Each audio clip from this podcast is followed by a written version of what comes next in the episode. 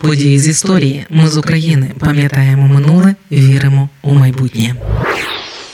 У Львові на вулиці Личаківській, 82, на перехресті з вулицею Мечникова стоїть храм святих апостолів Петра і Павла. Він не такий популярний серед туристів, як і інші храми у центрі Львова, однак став дуже важливим в українській історії. Це подкаст події з історії, який звучить завдяки вашій підтримці. Щоб допомогти нам, заходьте на сайт Ми з України.ком та тисніть кнопку Підтримати. Парафія храму святих апостолів Петра і Павла у Львові 19 серпня 1989 року першою в УРСР вийшла з підпорядкування Російської православної церкви і оголосила себе частиною Української автокефальної православної церкви. Перша згадка про храм датована 13 жовтня 1648 року, коли у своєму листі львівський писар Самій Лукушевич писав про делегацію католицького патриціату Львова на переговори з Богданом Хмельницьким, який отоборився під містом. Їхали наші посли через сама згоріле передмістя. Відразу ж від міської хвіртки аж до шляха за костелом святого Петра, ліворуч якого розташовувалася величезна купа татар, а праворуч жив у господі Хмельницький разом з Тугайбеєм. У листі вжито термін костел, однак тодішня конфесія і належність церкви невідома. Але вважають, що Петропавлівський храм був православною церквою, бо в тодішньому населенні Львова загалом і вулиці Личаківської, зокрема, переважали русини, тобто українці а поляки приїхали до цього району пізніше.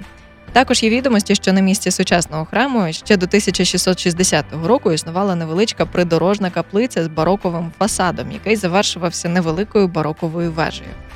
Тобто це вже була мурована будівля, а це дорожче за дерев'яну. Науковці пояснюють це оборонною важливістю і стратегічним розташуванням. Передмісті часто зазнавало набігів татар, які спалювали багато будинків, тому побудова мурованої споруди з оборонними функціями була б логічна.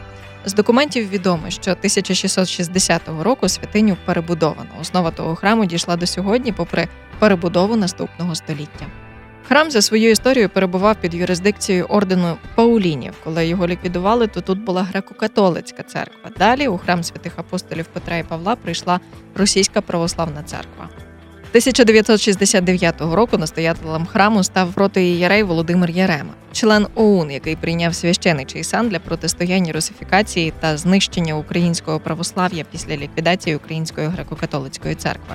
Коли він навчався у Ленінградській духовній семінарії, його відрахували за націоналістичні переконання. Пробувши наставником храму 20 років, отець Володимир під час літургії проголосив відмову від юрисдикції Московської патріархії та перехід в українську автокефальну православну церкву. Настоятеля підтримали присутні віряни парафії, а отже, і Львівської єпархії. Це було 19 серпня 1989 року. Храм святих апостолів Петра і Павла став першим в УРСР, який вийшов з підпорядкування РПЦ. Після цього автокефальний рух почав набирати широких обертів. Вже у жовтні 1989 року на соборі священиків і мирян у Львові було проголошено відродження Української автокефальної православної церкви. На початок 1990 року туди перейшло близько 200 галицьких парафій. А отець Володимир за чотири роки після виходу його рідного храму з РПЦ став третім патріархом Київським і всієї України Димитрієм. Коли патріарх помер у 2000 році, його поховали на території храму святих апостолів Петра і Павла у Львові на Личаківській. Української автокефальної церкви вже не існує з 2018 року. Натомість, нарешті, в Україні є велика і сильна православна церква України. Ми з України важливо знати історію і розповідати історії. Найважливіше, що ми повинні дати нашим дітям, це коріння і крила.